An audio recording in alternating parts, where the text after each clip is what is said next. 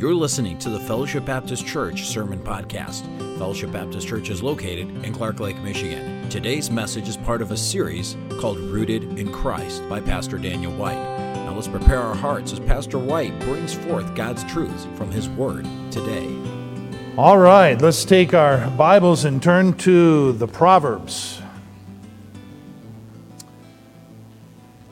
Tonight we're going to talk about getting anger out of our lives and out of our homes. If we can get it out of our personal lives, then obviously we can get it out of our homes.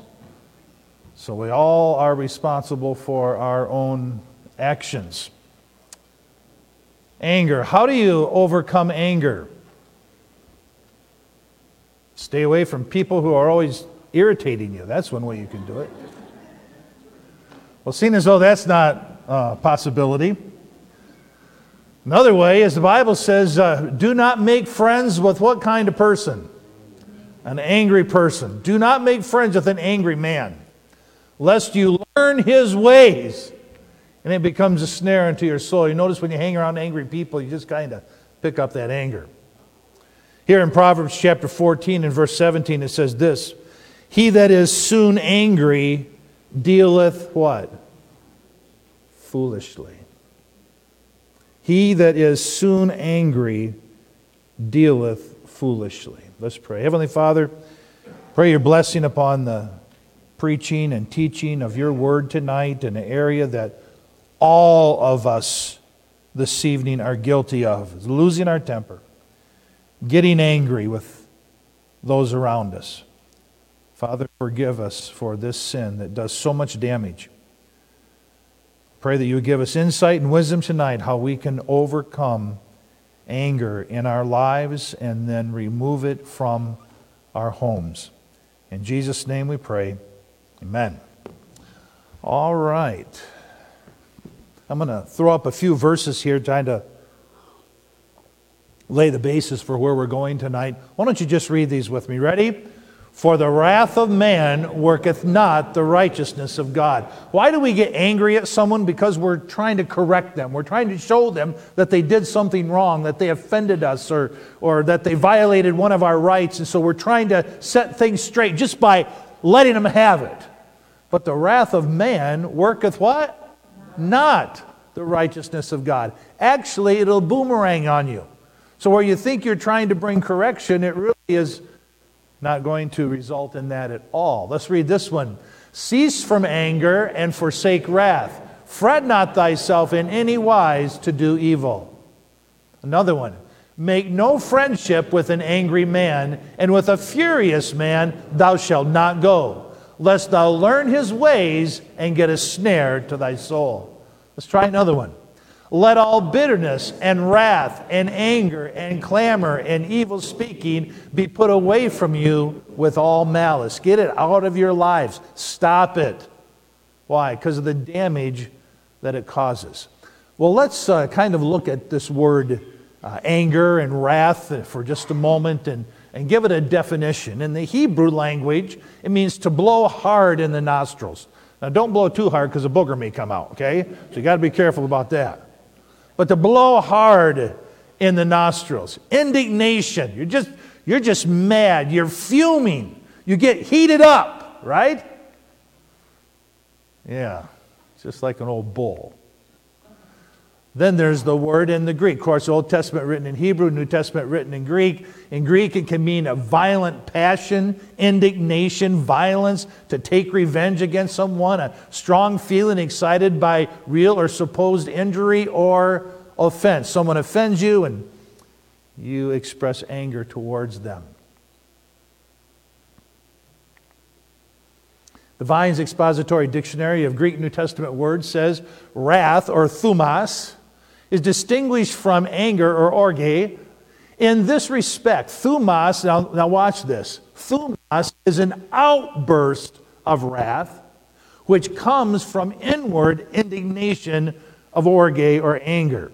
So you're keeping it in, you're keeping it in, and pretty soon what? Come on, talk to me. What happens? It comes out, right? And I've used this illustration before. Remember when uh, our three boys were really little and we'd throw them all in the bathtub together? Boy, they'd have a time of it. Okay? And they'd hoop and holler and suds all over and floor all wet. And I remember one time I gave them a, a two liter bottle. I believe it was a 7 Up bottle, two liter plastic bottle of 7 Up, and I put a cork in it.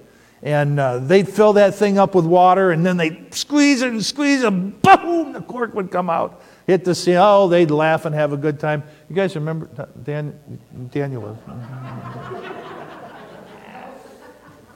Isaac still does that when he takes a bath. You know, he just.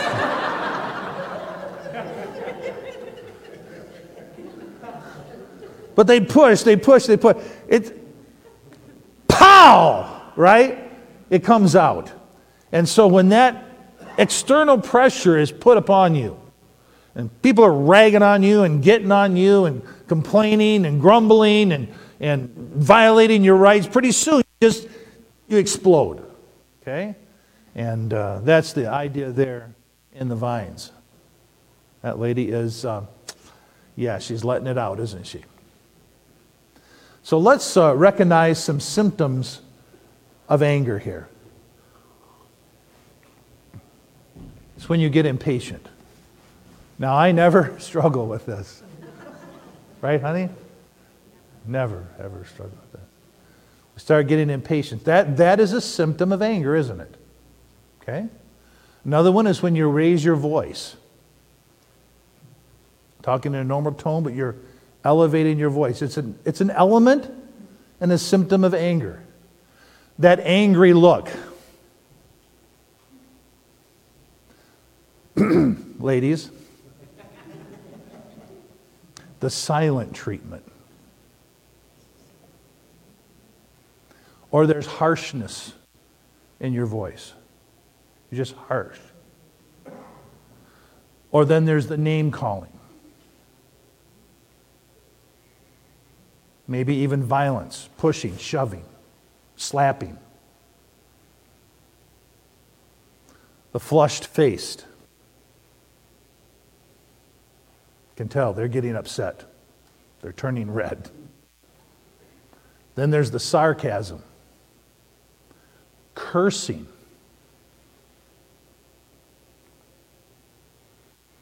Start threatening.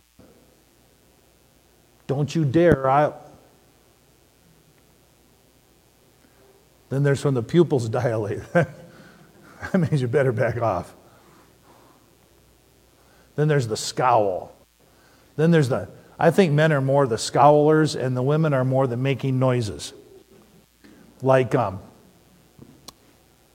I can't even make it. Honey, can you, can you show them how, how it's done? Can you ladies help me out? How, yes, that's it. Thank you, ladies. Cocking of the head and making noises. Then there's mocking. Start ridiculing people. Your jaw tightens. Rejection. These are just all symptoms of an angry spirit.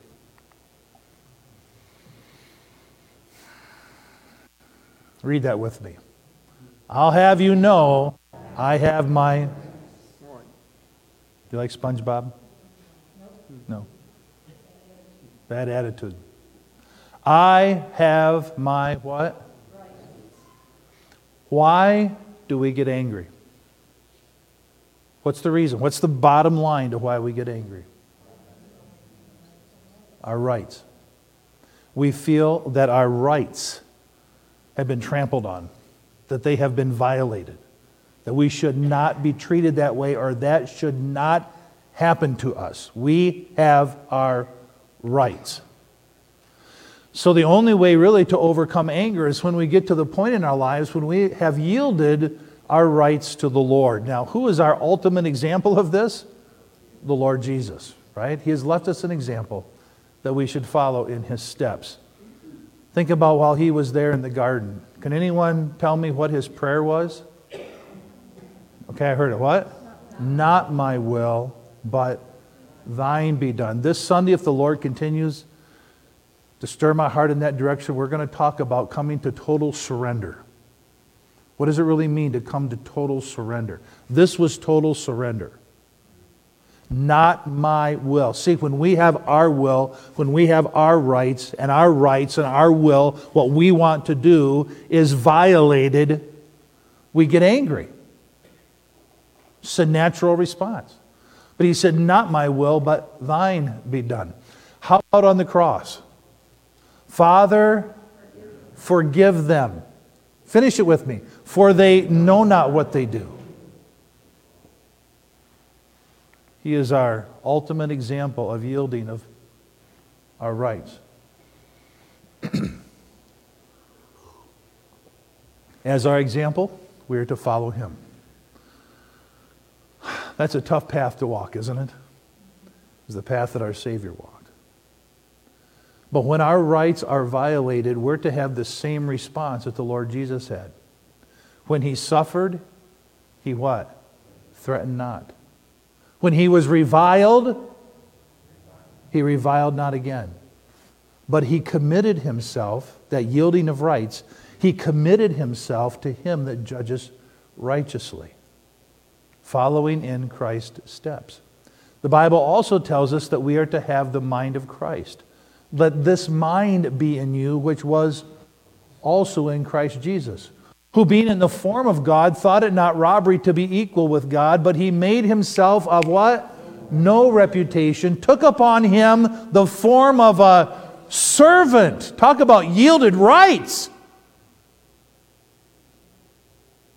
took upon him the form of a servant. The one who created all things is now serving his creation.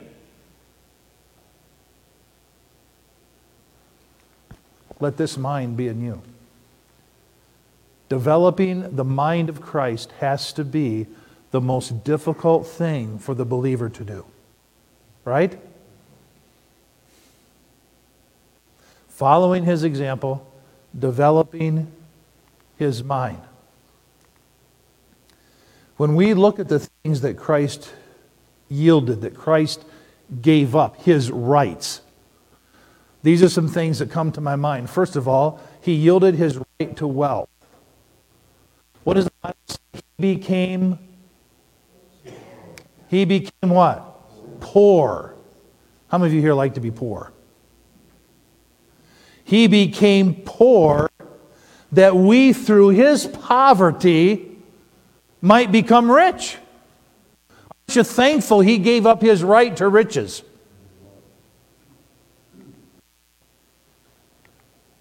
Next, he gave up his right to a good reputation. He yielded his right to a good reputation. Made himself of what? no reputation. Boy, we're all concerned about our reputation, aren't we? We don't want to lose our wealth.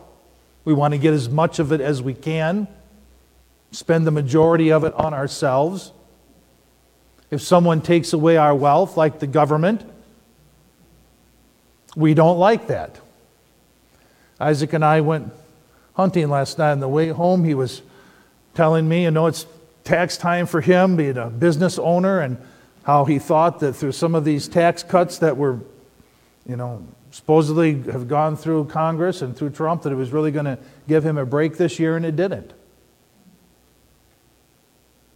How would you like paying 48% of everything you make just to the government?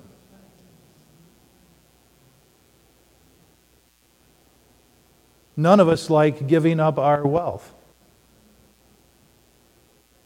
We especially don't like it when someone abuses our things and causes us to have to spend our own money and resources. Do any of you like that? I don't like that. Gave up his right to wealth, gave up his right to a good reputation. We're all concerned about what people think about us. This is a big deal among teenagers. This is why they become so peer They're so concerned about whatever others think about them and that they have this reputation. I'm going to tell you something. If you're going to do anything for the Lord, you better give it up. gave up his right to wealth, gave up his right to a good reputation, gave up his right to be served. Does he have every right to be served? He is the King of kings and Lord of lords. But, the, but Jesus said this I came not to be ministered unto, but to what? But to minister, and to give my life a ransom for many. I think, to be honest with you, most of us look for people to serve us. How can they serve us? How can they make our life easier? We have a, a, lot of children in our home right now. We've had a lot of children in our home growing up, and we got them all back, plus more. All kinds of little children running around. One thing that's good about having children is hey, can you go get me a glass of water? Are you with me, mom and dad? You pull my socks off. They love it, you know. Who can get the socks off first gets a candy bar, you know. But you know what? We're always looking how can other people serve us? Instead of how can we serve? Isn't it great to have a church where so many people are involved in service? It's so awesome. His right to wealth, his right to a good reputation, his right to be served his right to physical comforts. The foxes have holes, and the birds have their, but the Son of Man had nowhere to lay his head. Think about that. Our Savior was homeless. And think about how many times we complain about our living situation.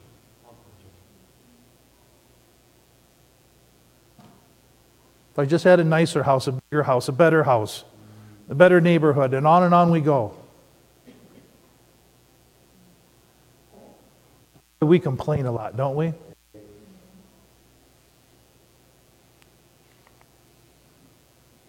He gave up his right to make his own decisions. That's just an incredible thought right there.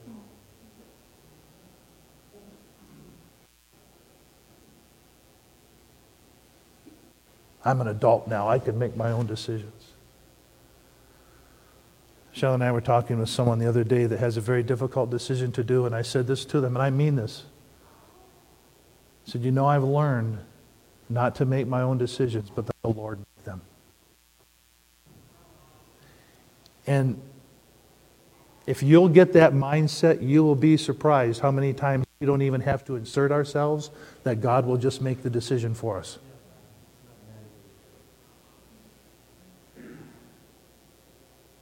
wealth, reputation, service, comforts, decisions. Now, how many of you struggle giving up your right to all of those things? Be honest, I do. And that is exactly why we get so angry about things.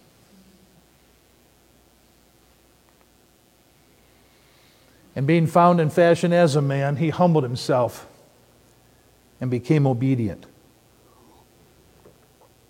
He humbled himself.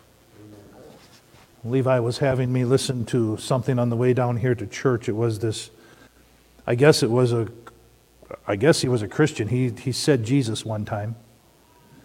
And Levi said, What do you think about this? And it was all it was all humanism. It was all about you're great, you're wonderful, you're awesome. And after he got, of course, he was, must have been speaking to a bunch of teenagers and they were all cheering it. I'll tell you this whenever teenagers cheer you, you're probably not telling the truth.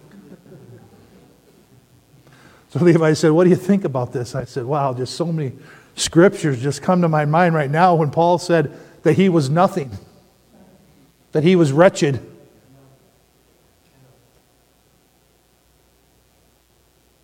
And being found in fashion as a man, he what? Humbled himself. Everything this motivational speaker was pumping into these young people was pride, pride, pride, pride, pride.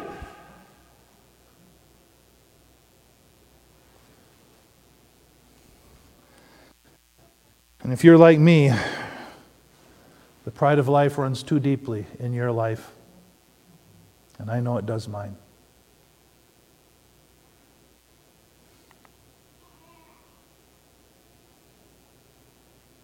Obedient unto death, even, even the death of the cross. There is nothing worse than the death of the cross.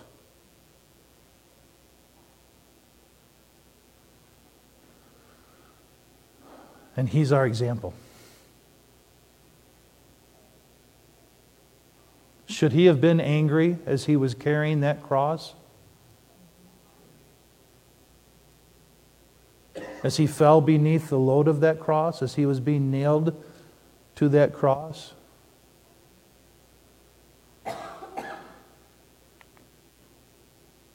Transferring ownership of all that we have to the Lordship of Jesus Christ. Giving it all, giving it up, turning it over, relinquishing our control. Isn't it hard to relinquish our control because we all want to be in control? And then when something causes us not to be in control, then we're angry about that. the transferring ownership of all that we have to the lordship of Jesus Christ. Christ owns his entire creation. The earth is the Lord's and the what? Fullness thereof. He created all things, Colossians. And they were created for his pleasure. Christ is the owner over our lives. How many of you are born again Christians? Raise your hand. Not ashamed of it. You were bought with a price. When I was five years old and I accepted the death of Jesus Christ, as the payment for my sin, he bought me that day with his blood, and I no longer belong to myself. Now I've lived for myself a lot. But the Bible said we should live for him who died for us. Fundamental truth of Scripture is the principle of stewardship. Throughout the Bible, you'll find stewardship mentioned we are stewards. It is required that stewards be found faithful. What is a steward? A steward is one who simply owns nothing. Right? He owns nothing, but he simply manages the property or the possessions of someone else. Now, we're Americans, right? As Americans, we're, we have our rights. And personal rights are very important to us as Americans. But the truth is, we own nothing. Um, how many of you here own a car? Can I see your hand if you own a car? You just blew it. What did I just say? What did I just say? We own nothing. And then I ask you, how many of you here own a car? And you all raise your hand. That shows you the effectiveness of my preaching right there. No, do you see how we're programmed? From birth, we're programmed. That's his rattle. That's her dolly.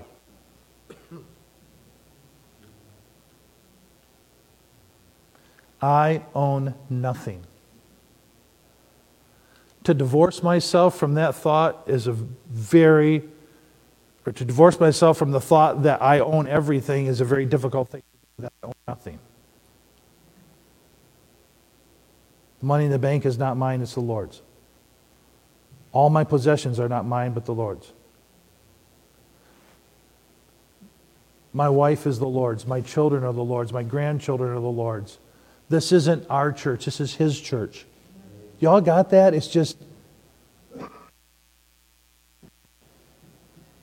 Until we begin to think that way, we're going to struggle with anger.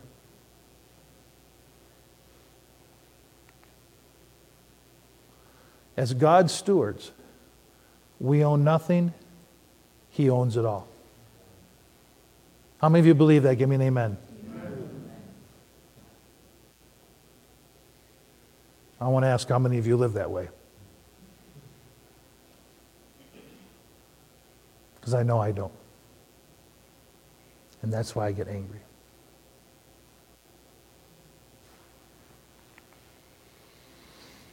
Who's this guy?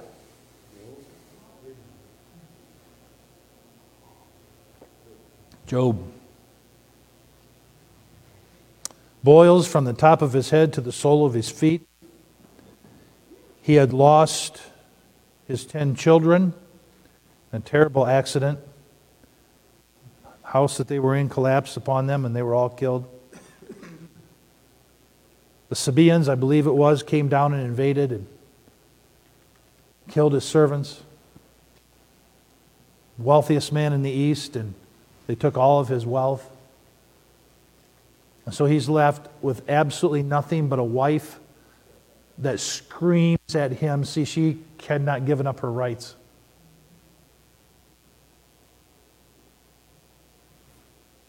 She screams at him in anger.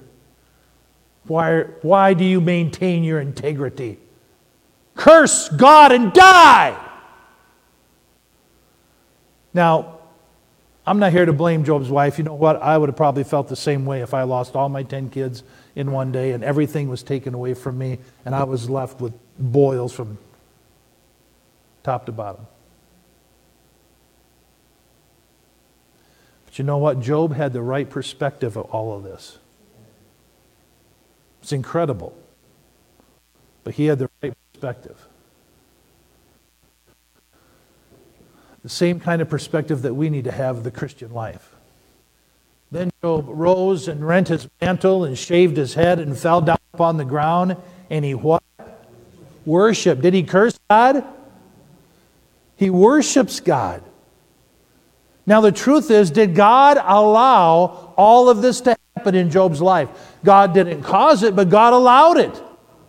He gave Satan free rein to attack Job in all those areas.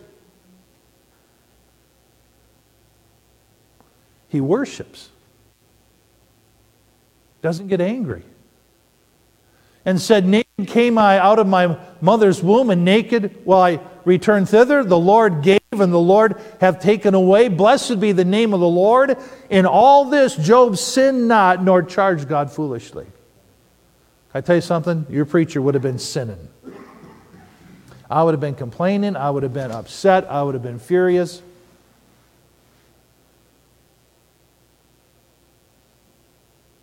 How many of you would have been like me too?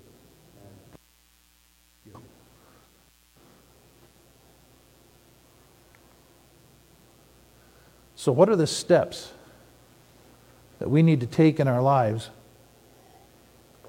if we are going to conquer anger? First of all, we got to accept responsibility for it. Okay? We got to accept responsibility for it. We can't blame others. I see Priscilla back there. Years ago, her and I taught a class called Aggression Intervention for Men. These were men that had battered their wives, their girlfriends, their, some cases their children, or someone else, and they ended up in jail, and then they had to come to our class for 30 weeks. And uh, Priscilla and I were able to facilitate that. One of the things that the men never did when they first came into the class was accept responsibility. What do you think every one of these men did when they came into class? Blame someone else. You see, someone that will take responsibility is halfway there to victory. So you got to accept responsibility. Another thing that'll help you overcome anger is see your anger through the eyes of the person that you're angry towards. Do unto others as you would have what? Others do unto you. So maybe you can look in the mirror a little bit there. Next is view your anger as unresolved guilt from the past. You know why in many cases we feel guilty? You want to know why? Because we are. Now, psychologists or psychiatrists will tell you, tell you, no, you know, that's all, it's not your fault, it's someone else's fault, that's why you feel the way you do. No, we feel guilty because we are guilty, majority of the time. Have you ever noticed when someone's guilty of something and you confront them, that usually they'll rise up in anger? It's one of the ways you know someone's guilty. They start defending themselves and get mad and start telling you to quit judging them, you know.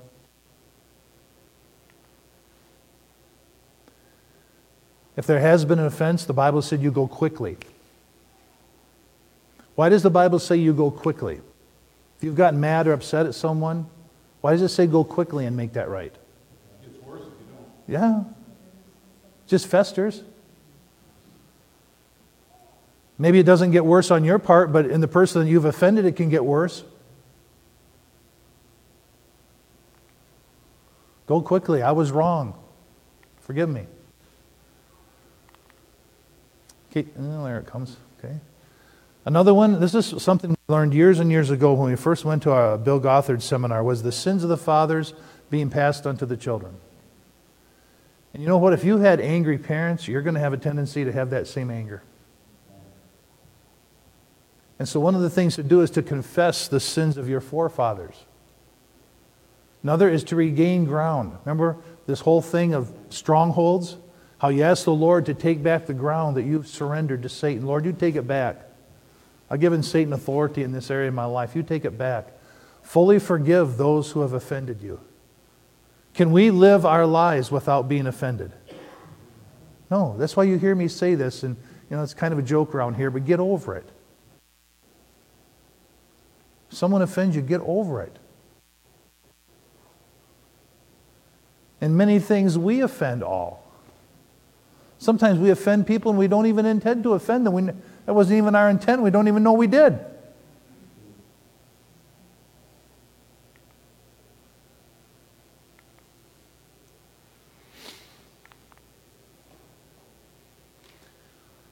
Oh, how many times have we gone through this? Realize the benefits that suffering brings into our lives. We're not going to go through the whole list. But God can use suffering in a very beneficial way. So let's not get angry. So, God, what are you doing? God, what are you up to? What are you trying to teach me? Maybe your anger is so out of control that you need to establish a daily accountability with someone. Where you check up on each other. How did you do today? Did you get angry today? Did you get upset today? Did you curse today?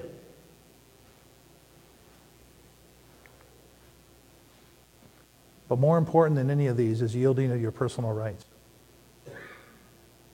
Now, these are some of the steps that we need to take. Now, I want to stop right now. I want you all to be really honest with me. How many of you can see some steps in here that you need to take right now in your life? I, I see them.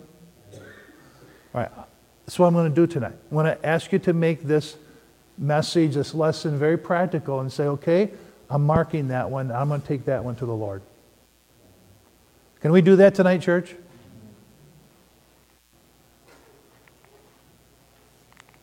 This thing keeps wanting to freeze up on me here.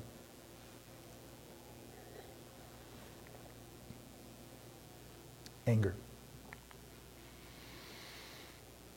Anger is an indication that there is something, some right or some expectation or some possession that we have not yet yielded to the Lord a right, expectation, or a possession that we have not yet yielded to the Lord.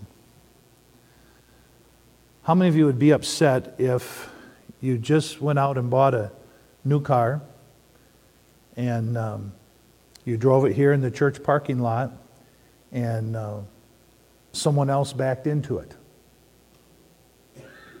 How many of you would be upset? It's an indication that we haven't yielded that possession to the Lord. Because whose car just got hit?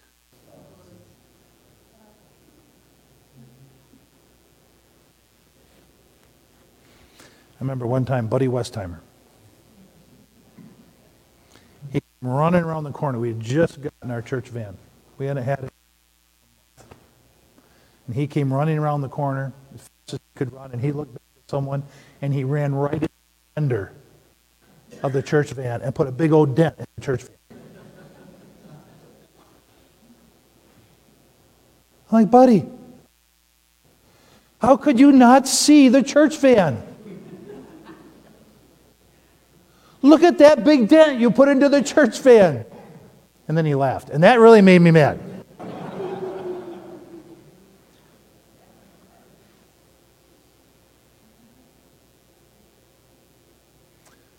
Wasn't my van, it wasn't the church's van.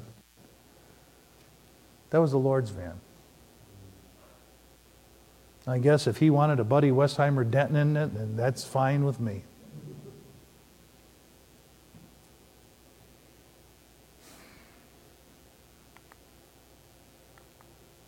Guys, this computer's freezing up, so whatever you can do to help me out, I appreciate it. Thank you.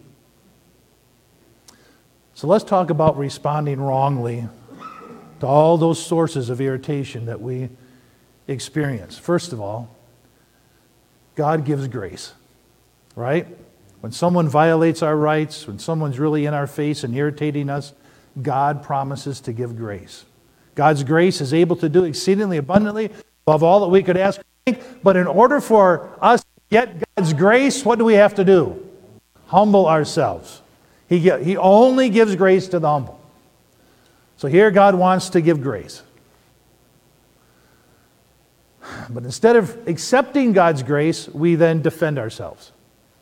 We then blame others, right? We then hold it in, and when we hold it in, maybe it's hard to see right there, we get a little bitter. Okay? Now, will that bitterness come out in anger? When given the opportunity, it will. So, God wants to give grace, but we, we resist the grace of God in our pride. We defend ourselves, uh, we blame others, and we have outbursts of anger. Can only sit on it so long. That's why bitterness, you know, a couple weeks ago, right, we preached on bitterness. That's why bitterness is so destructive.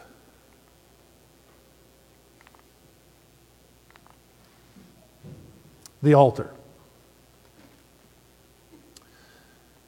I came across this prayer, and I want to read this prayer with you. And this is a prayer that all of us should pray now that we've heard what we've heard. Gracious Heavenly Father, I love you and want to live my life for you today. How many of you are there? You want that? Please allow me to pray in the Spirit because you know what I will face today and where to emphasize my prayers. I choose today to die to self, to put off concerning the former lifestyle, the old man, which is corrupt according to the deceitful lust, and be renewed in the spirit of my mind, and to put on the new man, which after God is created in righteousness and true holiness. I choose to do this because I know that refusal to die to self gives Satan ground in my life. Therefore, I reckon myself to be dead indeed unto sin, but alive unto God through Jesus Christ my Lord. I choose not to allow sin to reign in my mortal body, that I should obey it in the lust thereof. I yield my members of my body as instruments of righteousness unto God. Fill me. Fill me. When was the last time we asked God to fill us? Fill me with your Holy Spirit, and please give me the grace I need this day to live in such a way that my life will glorify you. Can I tell you something? That is an awesome prayer. And if we would record that prayer, memorize that prayer, and pray that prayer from our heart, I believe our lives would be different as we enter into a new day. I now yield my hands. I surrender all. I yield my hands, my feet, my eyes, my ears, my mouth, my mind, my will, my emotion, my spirit, my soul, and my body. I surrender my life to you as a living sacrifice for your service today. Pray that prayer. I came across this picture. I thought it was one of the cutest pictures I've ever seen. Isn't that precious? Well, we would go before the Lord as a little child. Do these little children believe what they pray? You bet you they do. We had the faith of that child and said, Lord, will you do that for me? I believe the Lord will. We need to yield our rights to be appreciated. People aren't always going to appreciate us our right to be right, our right to be heard, our right to nurse our hurts, our right to privacy. How many have ever seen there? Someone showed me a, a YouTube video of this mom, and she had escaped from her little children into the washroom. Anyone seen that? And she had a piece of licorice, and she was just enjoying in the solitude her piece of licorice. And here's a little hand sticking underneath the door. So cute. Our right to privacy. Our right to leisure. Our right to defend ourselves. Our right to be needed. Our right to good health. Our right to financial security. Our, our right to have my own schedule. My right to have my own friends. To be successful in life. To be forgiven. To be understood to be accepted, to pleasure, to independence, to be respected, to my future plans, to things. Why don't we love things? To my expectations, to my ability to control things, to my reputation. These are all the things God is asking us to do as Abraham did. And this is the title of my message on Sunday, if the Lord continues to lead, is laying down your Isaac. Laying down your Isaac. Guess I have a question for you here tonight. What's your Isaac? What is the thing that's so precious and so dear to you that you've been holding back from laying down? And giving it to the Lord on the altar. It's only when we die to self that we really experience the abundant Christian life. Came across this that says, I die daily. When I fail, I get back up and die again. Is that good?